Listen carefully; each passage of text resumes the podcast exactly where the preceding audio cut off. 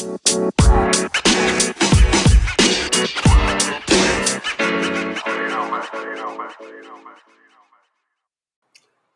up, peeps? We're back. As always, I'm your host, Lee Benson. Thank you so much for joining us for our podcast edition of the AEW Insider. If you see I haven't been uploading any podcasts, definitely check out our YouTube channel because I'm posting on either one all the time.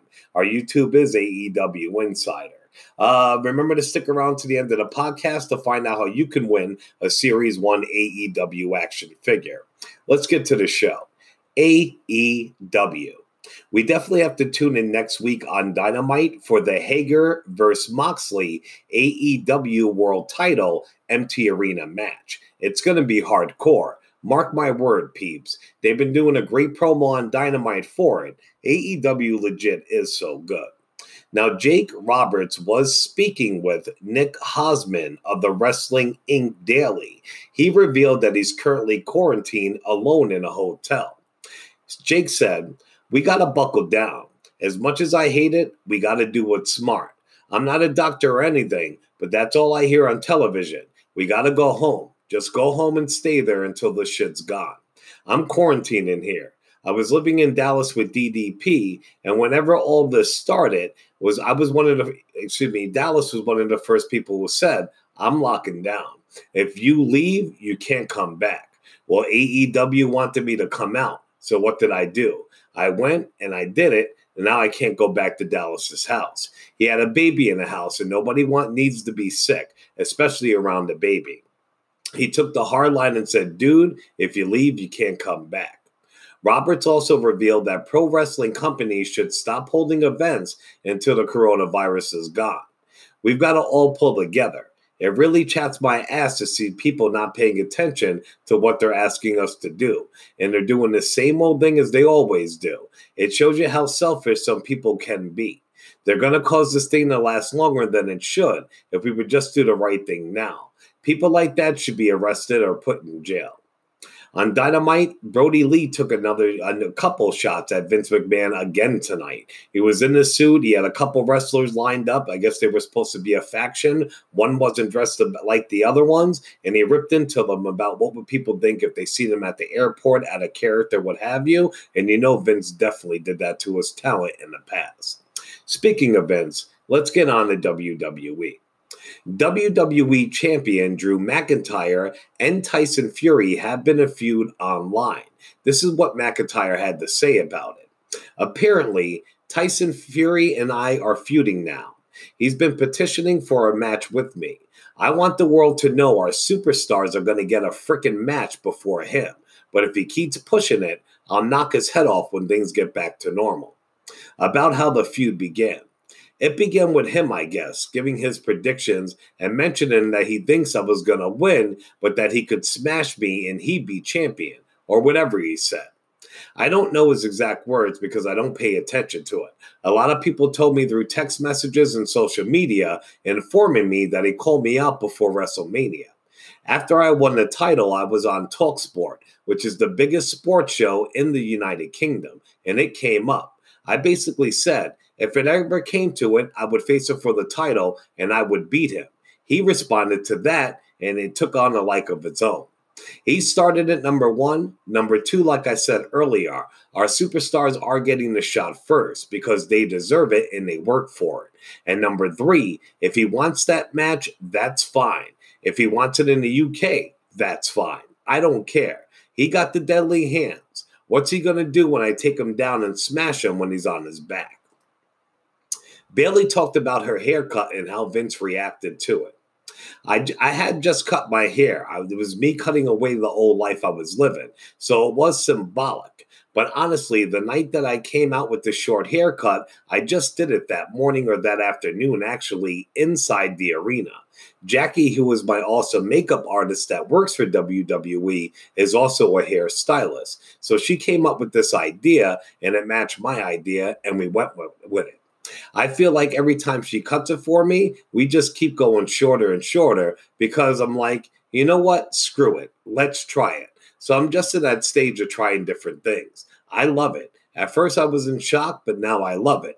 mainly because I don't have to use so much shampoo or conditioner as long, and I don't have to use the hair dryer as long either.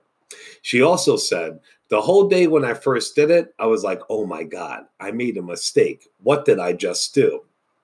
I actually had to go see the WWE chairman, aka Vince McMahon, to show him my hair. Once he saw it, he was like, Ah, oh, I love it. It looks awesome. Then that calmed me down a bit. But then I also had to come home to my fiance. He loves long hair, and he was like, Oh no, I like it. It looks good. And I was like, Okay, I feel a little, be- a little bit better about it. So I'd say it took about four days to where I was. It, took me about four days to where I was happy with the choice.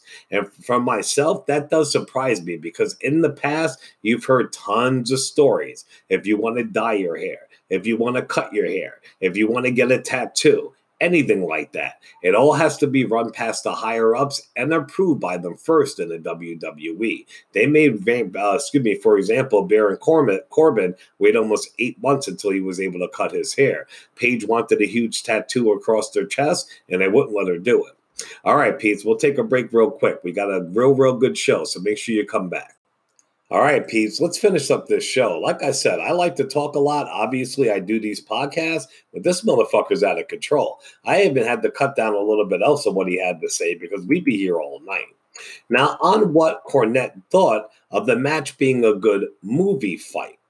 Truthfully and honestly, it got disturbingly realistic as a violent movie fight scene, did it not? I mean, as far as movie fight scenes go, it was fucking disturbingly violent with the groaning and the heaving. And I even wrote it down. I said, God damn. I hope Undertaker is never going to fucking wrestle again because now they've seen him down and groveling and grasping for breath, heaving and puking. It takes his mystique away. But for a movie fight scene, this was somewhat fucking violent. But at the same time, it was obviously bullshit because of the way they built it up and the way they were doing it. And on the ending of the match, a group of Druids came out. Gallows and Anderson made appearance back and forth. The Druids were fighting the Undertaker. I didn't understand it. Maybe it was the Dark Order, or maybe they're trying to take their opportunity and get rid of the big star. But anyway, then the Undertaker gets knocked into a grave, and AJ goes on a bulldozer to dump dirt on him. And Taker's done. It's a great job of selling. You never seen the Undertaker sell like that before. My God, was he fucking selling? But then suddenly he's behind AJ on the bulldozer and he's not selling anymore. Now I kind of agree, man. I mean, for a fight scene, it was awesome. When AJ, when he was carrying him, had him on the grave, he's like, please, please, Please don't bury me. Please don't bury me alive. Like that was fucking awesome. The Druids attacking the Undertaker, I didn't get either. Is it because he gave his Undertaker gimmick up and became the American badass? Or like Cornette said, on the same hand, he was the American badass for most of the match, but then he was the Undertaker and he was unbeatable. So I don't know. It kind of didn't make sense, but that was my favorite match of WrestleMania and then a Firefly House match after. All right, a few more details have come to light about Joe Exotic holding a wrestling event and commentating at it at his zoo. Apparently, there is a connection between Joe Exotic from Netflix's hit series Tiger King and pro wrestling. As the story goes, Joe had done commentary for NWA in 2014. He was an indie for an indie wrestling promoter, Robert Langdon. He spoke about when Joe worked, Joe and he worked several shows between 2014 and 18. Joe knew nothing about wrestling, and we knew this. Uh, adding to that, he paired he was paired with Joe and two other veteran announcers in a commentary booth. We spent a lot of money on that show to make sure that Joe looked professional anywhere that we can try to put on a show, we're going to try to do it. But the most outrageous one is doing it at a zoo. It was really different. We didn't pull a large crowd, so I kind of lost my butt on it, but it wasn't about the money. It was about the animals. And I would definitely love to see it. I seen video of them commentating, but I didn't get to see it at the zoo. That would be awesome. All right, peeps.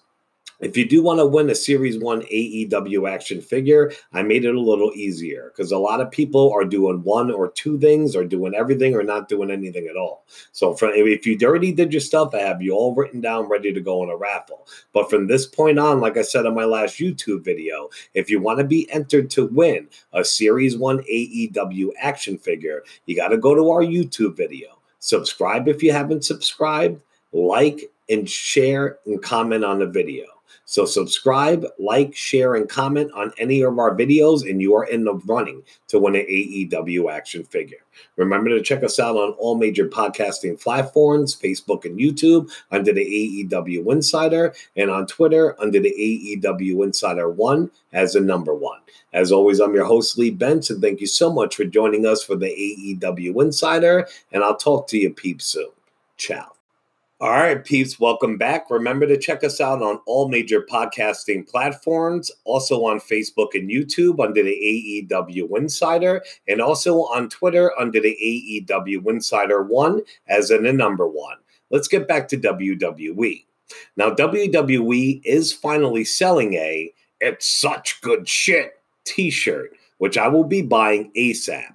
If you don't know, or if you do know, when Dean Ambrose, aka Jon Moxley, left WWE, he did Talk Is Jericho and he told how the writers would make some bullshit storylines. If you would bring it to Vince, most of the time he'd still go with it and say, That's such good shit. So it's funny that WWE is, is finding humor in it and turning it into a profit. Uh, it has also been revealed that Vince wanted to bring back the Brawl for All tournament. If you remember back in the day, they actually had a boxing tournament that ended one boxer's career. It was Bart Gunn, Billy Gunn's either real life brother or just his tag team partner brother, but I think they might have been in real life. After that Brawl for All uh, loss, no, he won it actually, but after that, his career was done with. Uh, Joan Pierre Marini said, Incredible job with both seasons of Dark Side of the Ring. Funny story. While on a creative in either 2009 or 2010, Vince wanted to do another Brawl for All with the guys competing on NXT in its original format, and he had to be talked out of it. And that's right, episode four of Dark Side of the Ring is up, and it's awesome. And then also New Jack's was up, and that is amazing too. Definitely check it out. NXT General Manager William Regal announced an interim champion cruiserweight championship tournament during today's episode of The Bump. An interim title is used when a champion is temporarily unable to defend their championship due to reasons outside of their control. And that is the case with WWE's Cruiserweight Championship held by Jordan Devlin, who is currently unable to travel to the US for upcoming tapings. NXT will now crown their first ever interim champion during a tournament. Who, if WWE follows the standards of boxing and MMA, will be the mandatory challenger for Devlin when he can travel. So he'll get a shot back at it. It will be interesting to see what happens with the NXT Tag Team Championship because uh, actually Pete Dunne is stuck over there also. So that's pretty crazy. Random wrestling news. Jim Cornette weighed in on a Boneyard match, and as always, he had a lot to say about the build to the match. When I watched the package, and once again, great editing job on the package, the heavy stuff that AJ was saying about Michelle McCool, I had not watched this whole thing unfold. We switched off the show as soon as it apparently got to a couple good segments. But I didn't know they finally made Taker. They finally given up and said, okay, they're going to make him a human being. Taker's human. We're going to acknowledge this. Mark Calaway, the whole nine yards. But they tell the story well and this was somewhat, it was personal enough to where it felt a little fucking pointed. I had flashbacks to the Buried Alive match. On that match being what Vince McMahon has been wanting to do. And I just hear that has been wanting to do. I think that's total crap because as we know, like I, and I don't mean to cut into the middle of this, but you know, I don't bite my tongue either. Now, I love the Boneyard match and the John Cena match. I thought the Boneyard match was better, but it's crazy that they would not let pretty much the creator of those type of matches, Matt Hardy, with free to delete and all that, do it in WWE. He, they made him leave the company and go to AEW. Now they're producing these things like fucking crazy. So that's nuts, man, if you just ask me. All right, let me see. All right, now here's what he said about Vince McMahon has been wanting to do this. This is what they have always wanted. They have made wrestling a fucking movie. And here is the problem. Much like the first ladder match, Michaels and Razor on mainstream bases gets over. So it's going to continue on.